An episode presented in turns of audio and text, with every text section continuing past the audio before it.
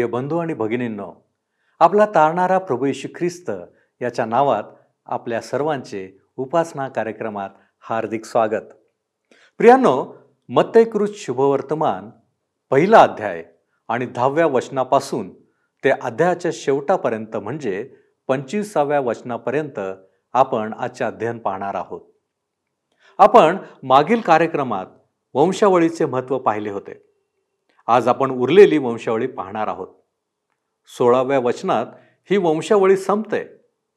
पण येथे एक लक्षात घेण्याजोगा वंशावळी लिहिण्यात झालेला एक बदल आपल्याला दिसतो.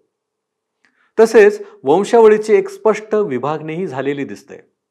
वंशावळीच्या वृत्तांतानंतर पुढे आपल्याला येशू ख्रिस्ताच्या जन्माविषयीचा वृत्तांत पाहायला मिळतो. येशू हे नावही अगोदरच ठरविण्यात आलेले आहे असे दिसून येते. या वृत्तांतात मत्तयाची एक खास शैली आम्हाला दिसते. प्रियानो येशू ख्रिस्ताच्या जन्माला नाकारणारे काही उदारमतवादी लोकांची मतेही आपण अभ्यासणार आहोत. परंतु मत्तयाने अतिशय सुंदररित्या जुन्या करारातील वचनांचा संदर्भ देऊन जन्माची गोष्ट किती वास्तव होती हे दाखविण्याचा प्रयत्न केलेला आहे. हे अध्ययन करीत असताना आम्हाला बुद्धीपेक्षा जास्त विश्वासाने हा वृत्तांत अभ्यासण्याची गरज आहे. माझी खात्री आहे आपण देखील विश्वासाने या सर्व अध्ययनाकडे पाहाल. तर मग चला प्रियानो आपण आजच्या अध्ययनास सुरुवात करूया. मत्तेकृ शुभवर्तमानाच्या पहिल्या अध्यायामध्ये आम्ही वंशावळी पाहतो. ह्या वंशावळीविषयी अधिक काही गोष्टी मनोवेधक आहेत ज्याकडे मी आपले लक्ष वेधणार आहे. जर आपण ह्या वंशावळीची तुलना इतिहासाचे पहिले पुस्तक तिसरा अध्याय अकरा आणि बारा वचनांशी कराल ज्यामध्ये काही नावे वेगळ्या प्रकारे उच्चारण्यात आली आहेत ज्यांना आपण मत्ते कृष्णवर्तमान पहिला अध्याय आणि आठव्या वचनामध्ये पाहतो. आहाजा योवाश आणि अमस्या ह्यांची नावे वगळण्यात आलेली आहेत. आणि हे आम्हाला दर्शविते की वंशावळ्या काही विशिष्ट घराण्यातील लोकांना दर्शवितात. पवित्र शास्त्रातील वंशावळ्यात सर्वच लोकांच्या नावाचा समावेश नाही. मला वाटतं उत्पत्तीच्या पुस्तकात महापुरा आधीची जी वंशावळी आहे त्यात आम्ही हे ध्यानात ठेवायला हवे. हे अवश्य नाही की संपूर्ण वंशावळ्या असाव्यात परंतु एका विशिष्ट घराण्याचा शोध घेण्यासाठी आम्हाला त्या देण्यात आलेल्या आहेत. पहिला अध्याय दहा आणि अकरा वशने सांगतात. मत्ते कृष्णवर्तमान पहिला अध्याय दहा आणि अकरा वशने. हिचकियाला मनशे मनशेला आमोन आमोनाला योशिया आणि बाबेलास देशांतर झाले. त्यावेळी योशियाला यखन्या व त्याचे भाऊ झाले. अकराव्या वचनात आम्हाला आढळतं की मत्ते यहो याकिमचे नाव वगळतो पण यखन्याच्या नावाचा उल्लेख करतो. यखन्या विशेष लक्ष पुरविण्याजोगा आहे. कारण परमेश्वराने म्हटले होते की त्याच्या घराण्यातून कोणीच राजासनावर बसणार नाही. जर आपण इरम्याचे पुस्तक बावीसावा अध्याय चोवीस आणि तीस वचने वाचाल तर त्यामध्ये ही गोष्ट आम्हाला वाचायला मिळते. इरमयाचे पुस्तक बावीसावा अध्याय चोवीस आणि तीस वचने.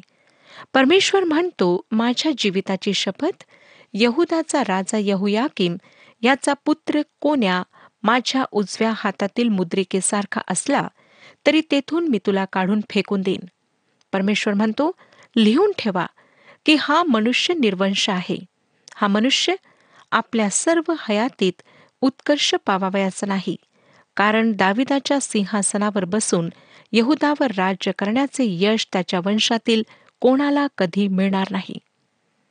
श्रोत्यानो यखन्या ह्यामधील यख हा शब्द हटून परमेश्वराने फक्त कोण्या हे शब्द उपयोगात आणले आहेत? कारण ही यहोवासाठी देण्यात आलेली उपाधी आहे आणि हा राजा दुष्ट राजा होता. म्हणून त्यासाठी यख हे शब्द हटवण्यात आलेत.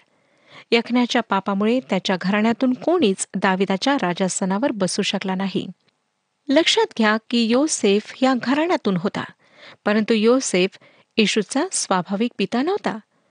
ही पवित्र शास्त्रातील एक फार ठळक अशी वास्तविकता आहे आणि मग ते आमच्यासाठी स्पष्ट करू इच्छित आहे. योसेफाने येशूला कायदेशीर नाव फक्त दिले कारण योसेफ मरियेचा पती होता जिच्याद्वारे येशू ख्रिस्त ह्या जगामध्ये आला. त्याचा जन्म तिच्याद्वारे झाला. येशू योसेफाची संतान नव्हता. नाही यखण्याची संतान होता. परंतु योसेफ मरिया दोघांनाही दाविदाच्या वंशातून असायचे होते आणि ते वेगवेगळ्या घराण्यातून दाविदाच्या दोन पुत्रांच्या वेगवेगळ्या वंशाद्वारे ह्या घराण्यातून होते. जेव्हा आम्ही लुक्रू ह्याचा अभ्यास करू तेव्हा मरियेचा वंश दाविदाचा पुत्र नाथान ह्याच्याद्वारे होता हे आम्हाला दिसते. योसेफाचा वंश शल्मोनाच्या राजघराण्यातून होता. म्हणून योसेफ व मरिया ह्या दोघांना नावनिशी करण्याकरिता बेथलेममध्ये जावे लागले. कारण ते दोघेही दाविदाच्या घराण्यातले होते. ह्यावरून आपल्याला कळेल श्रोत्यानो की ह्या वंशावळ्या किती महत्त्वाच्या किती मनोवेधक आणि मनोवेधक आहेत आणि अध्ययनासाठी योग्य आहेत. आता ह्या वंशावळीची समाप्ती सोळाव्या वचनाद्वारे होते. आपण वाचूया बारा ते सोळा वचने. बाबेलास देशांतर झाल्यावर यज्ञाला शलतेल झाला. शलतेलाला जरुबाबेल जरुबाबेलाला अबिहूद अबिहुदाला एल्याकिम एल्याकिमाला अज्जूर अज्जुराला सादोक सादोकाला याखिम याखिमाला एलिहूद एलिहुदाला एलाजार एलाजाराला मत्तान मत्तानाला याकोब आणि याकोबाला योसेफ झाला. ज्या मरेपासून ख्रिस्त म्हटलेला येशू जन्मला तिचा हा पती. लक्षात घ्या की दुसऱ्या वचनात ज्या प्रकारे वंशावळीची सुरुवात झाली आहे ती पद्धती ह्या ठिकाणी बदलली आहे. ज्या ठिकाणी आभ्रामाला इझाक झाला असे लिहिले आहे तेथून झाला असे लिहिण्यात आले. आणि सोळाव्या वचनाची सुरुवात आणि याकोबाला योसेफ झाला असे लिहिलेले आहे. आम्हाला वाटेल की पुढे योसेफाला येशू झाला असे लिहिल परंतु तसे लिहिण्यात आलेले नाही. परंतु ह्या उलट असे लिहिले आहे आणि याकोबाला योसेफ झाला ज्या मरेपासून ख्रिस्त म्हटलेला येशू जन्मला तिचा हा पती. अर्थातच श्रोत्यानो मत्ते हे स्पष्ट करतो की योसेफ येशूचा शारीरिक पिता नाही. जरी तो मरियेचा पती होता तो येशूचा पिता मात्र नव्हता. कारण शारीरिक रूपाने त्याचा आणि मरियेचा काही संबंध स्थापित झाला नव्हता. आता ह्याचे स्पष्टीकरण काय आहे? मग ते उरलेल्या अध्यात आम्हाला स्पष्टीकरण देईल आणि दाखवेल की जुन्या करारातील भविष्यद्वाण्या त्याद्वारे कशा पूर्ण झाल्यात. आता आपण कुमारी मरियमपासून येशू ख्रिस्ताचा जन्म अभ्यासणार आहोत. लूक जो ह्या शुभवर्तमानाचा लेखक आहे व ज्याचे नाव ह्या शुभवर्तमानाला देण्यात आले आहे तो एक ग्रीक वैद्य होता. त्याच्या शुभवर्तमानात तो सुतिका शास्त्रासंबंधीच्या विस्तृत भागात जातो. दोन्हीही शुभवर्तमाने घोषित करतात की येशू ख्रिस्त कुमारीपासून जन्मला. योसेफ त्याचा शारीरिक पिता नव्हता परंतु मरिया त्याच्याशी अविश्वासू आम्हाला दिसत नाही. ती त्याच्याशी विश्वासू होती. येशू बेकायदेशीर बालक नव्हता. हे काही नवीन असे होते. जर आपण इरमयाचे पुस्तक एकतीसावा अध्याय आणि बावीसावे वचन वाचाल तर त्या ठिकाणी लिहिलेले आहे स्त्री पुरुषाच्या मागे लागेल. श्रोत्यानो मी कधीच कुठल्याही व्यक्तीला मी कुमारीपासून जन्म ह्यावर त्याने विश्वास ठेवला नाही म्हणून आक्षेप घेतला नाही. अविश्वास प्रगट करण्याचा मानवाला पूर्ण हक्क आहे. परंतु माझे सुद्धा दोन निश्चित आक्षेप आहेत. मला नाही वाटत की उपदेशकाने येशू ख्रिस्ताचा जो कुमारी मरियमपासून जन्म झाला त्याला नाकारावे. आणि जो कोणी असे म्हणतो की पवित्र शास्त्र येशू ख्रिस्ताच्या कुमारी मरियमपासूनच्या जन्माविषयी शिकवित नाही तर मी त्या व्यक्तीच्या म्हणण्यावर आक्षेप घेते. जर आपण ऐतिहासिक नोंद पाहाल तर त्यामध्ये आम्हाला आढळेल फक्त येशू ख्रिस्तच आहे जो कुमारी मरियेपासून जन्मला. देवानेच नैसर्गिक नियम बनवलेले आहेत. तो नैसर्गिक नियमांना उपयोगात आणू शकतो किंवा त्याच्या महान उद्देशांना पूर्ण करण्याकरिता तो त्यांना बाजूला सुद्धा सारू शकतो. ही जी नोंद आहे ती अगदी स्पष्टपणे दाखवते की येशू ख्रिस्त कुमारीपासून जन्मला. आता सतराव्या वचनात एक विधान आहे जे वंशावळीतील काही गोष्टींचे स्पष्टीकरण देते. सतरावं वचन वाचूया. मत्ते कृषुवर्तमान पहिला अध्याय सतरा वचन ह्याप्रमाणे अभ्रामापासून दाविदापर्यंत सर्व मिळून चौदा पिढ्या दाविदापासून बाबेलास देशांतर होईपर्यंत चौदा पिढ्या आणि बाबेलास देशांतर झाल्यापासून ख्रिस्तापर्यंत चौदा पिढ्या. श्रोतानो सतराव्या वचनात एक असे विधान आहे जे वंशावळीतील काही गोष्टींचे आम्हाला स्पष्टीकरण देत आहे. Thank you.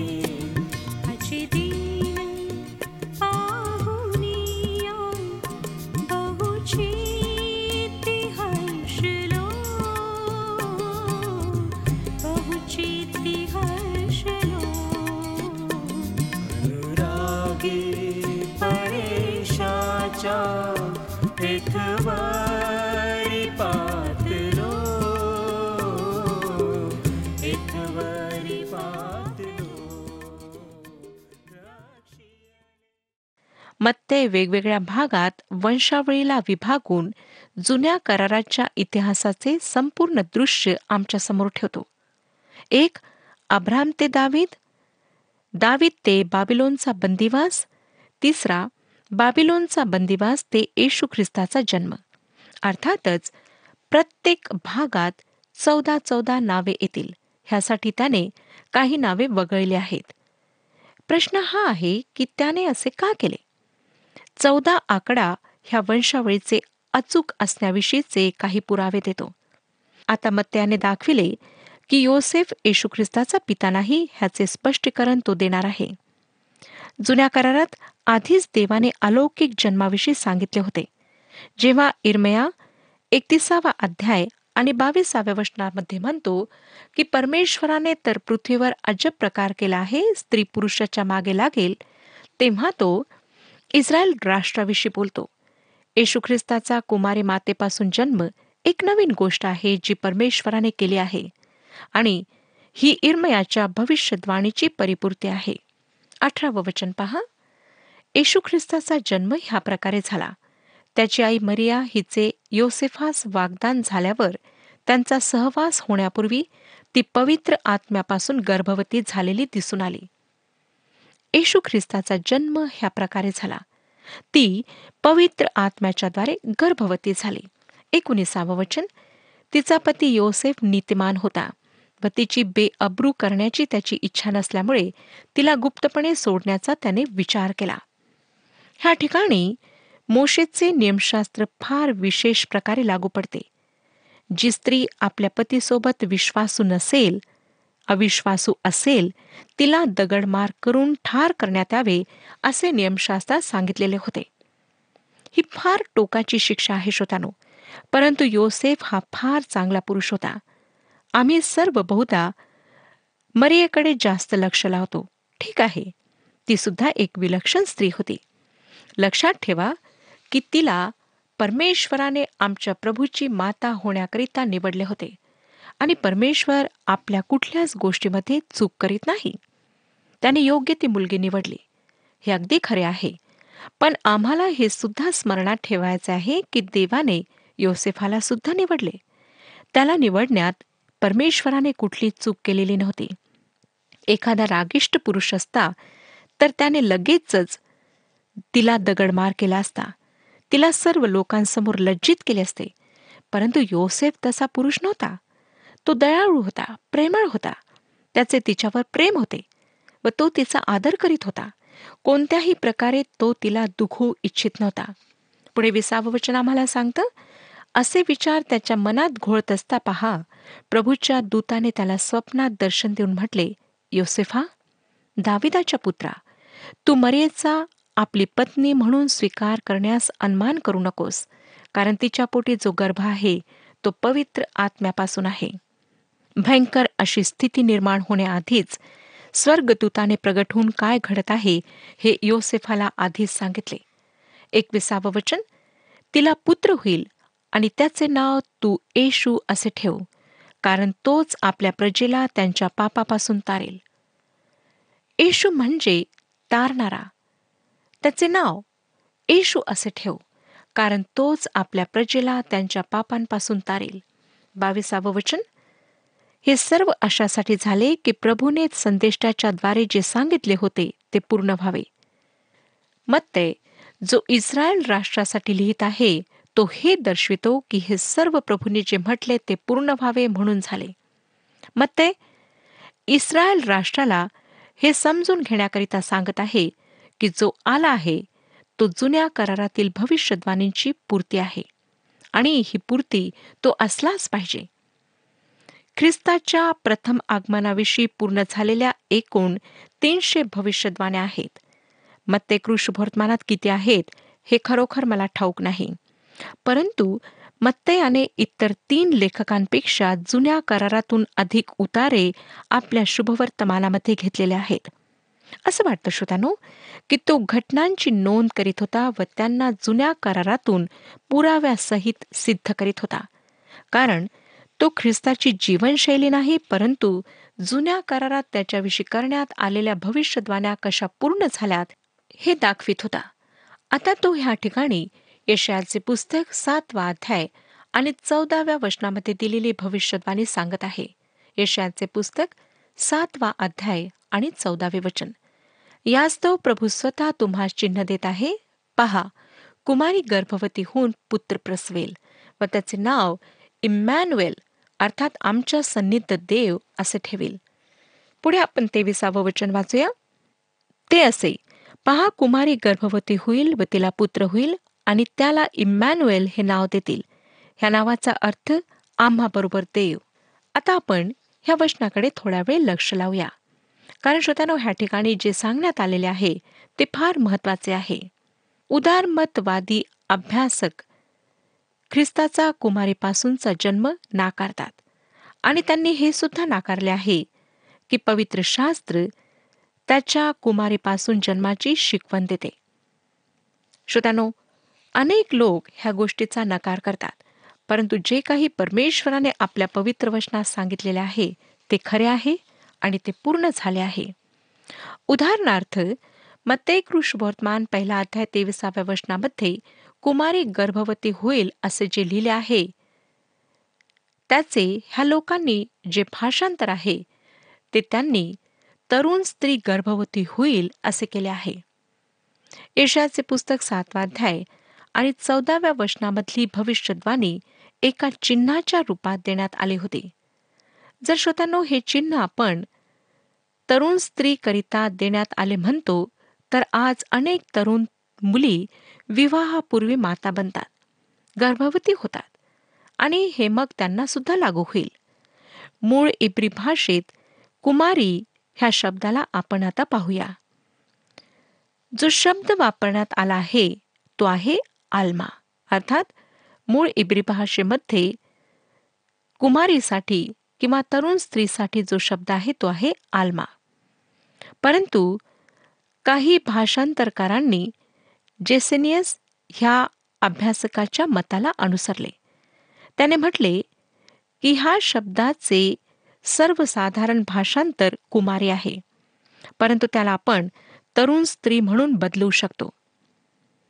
कारण श्रोत्यांनो ही जी व्यक्ती आहे ती आश्चर्यकर्मांवर विश्वास ठेवत नव्हती. आणि म्हणून त्याने अशा प्रकारे भाषांतर करण्याचा प्रयत्न केला. आता पुन्हा सातव्या अध्यायाकडे आपण वळूया. व त्या ठिकाणी नोंदलेल्या घटनेकडे लक्ष लावूया. हे तेव्हा घडले जेव्हा आहाज राजासनावर होता. तो परमेश्वरापासून दूर होता आणि मी त्याला दुष्ट राजांच्या सूचीमध्ये ठेवते. देवाने यशयाद्वारे त्याला संदेश दिला पण त्याने तो ऐकला नाही. यशयाचे पुस्तक सातवा अध्याय दहा ते बारा वचनांमध्ये आपण वाचतो की परमेश्वर आहाजास आणखी म्हणाला तुझा देव परमेश्वर याचपाशी तू आपणासाठी चिन्ह माग. ते खाली अधोलोक असो किंवा वर ऊर्ध्वलोकात असो. आज म्हणाला मी मागणार नाही. मी परमेश्वराची परीक्षा पाहणार नाही. मी असं म्हणेन श्रोतानो की फार नम्रतेने केलेला हा त्याने जे काही केले त्याविषयीचा पाखंडीपणा आहे.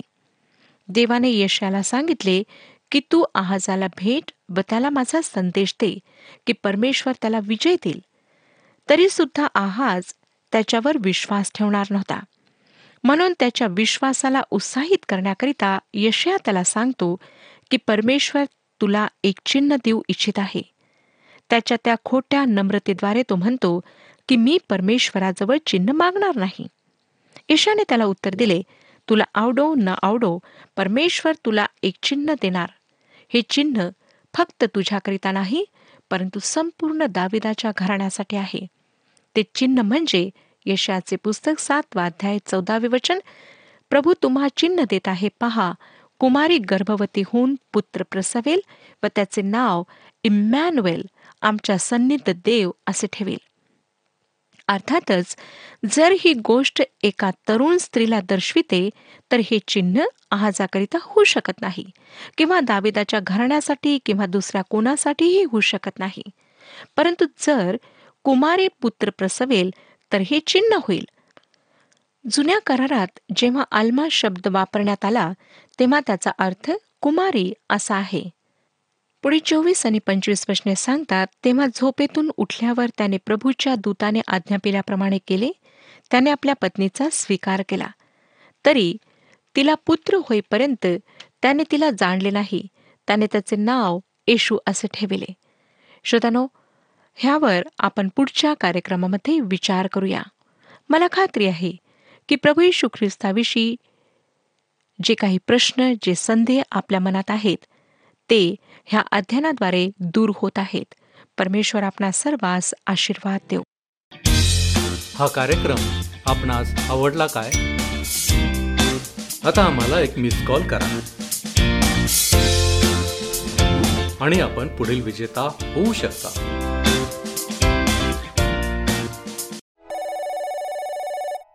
प्रियांनो अतिशय महत्त्वाच्या गोष्टी आपण पाहण्याचा प्रयत्न केलेला आहे. कदाचित अनेक प्रश्नांची मालिका आपल्या मनात येण्याची शक्यता आहे. पण सर्वसमर्थ परमेश्वराकडे आमच्या सर्व प्रश्नांची उत्तरे आहेत. फक्त विश्वासाने त्याच्याकडे या आणि सर्व समजून घेण्याचा प्रयत्न आपण करण्याची आवश्यकता आहे हे लक्षात घ्या.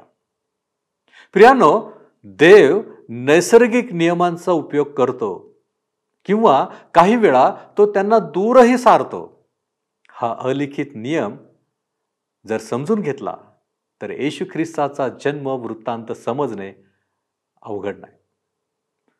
ख्रिस्ताचा जन्म हा कोणासाठी होता? ही योजना परमेश्वराने का निर्माण केली? येशू म्हणजे तारणारा ह्याचा अर्थ काय?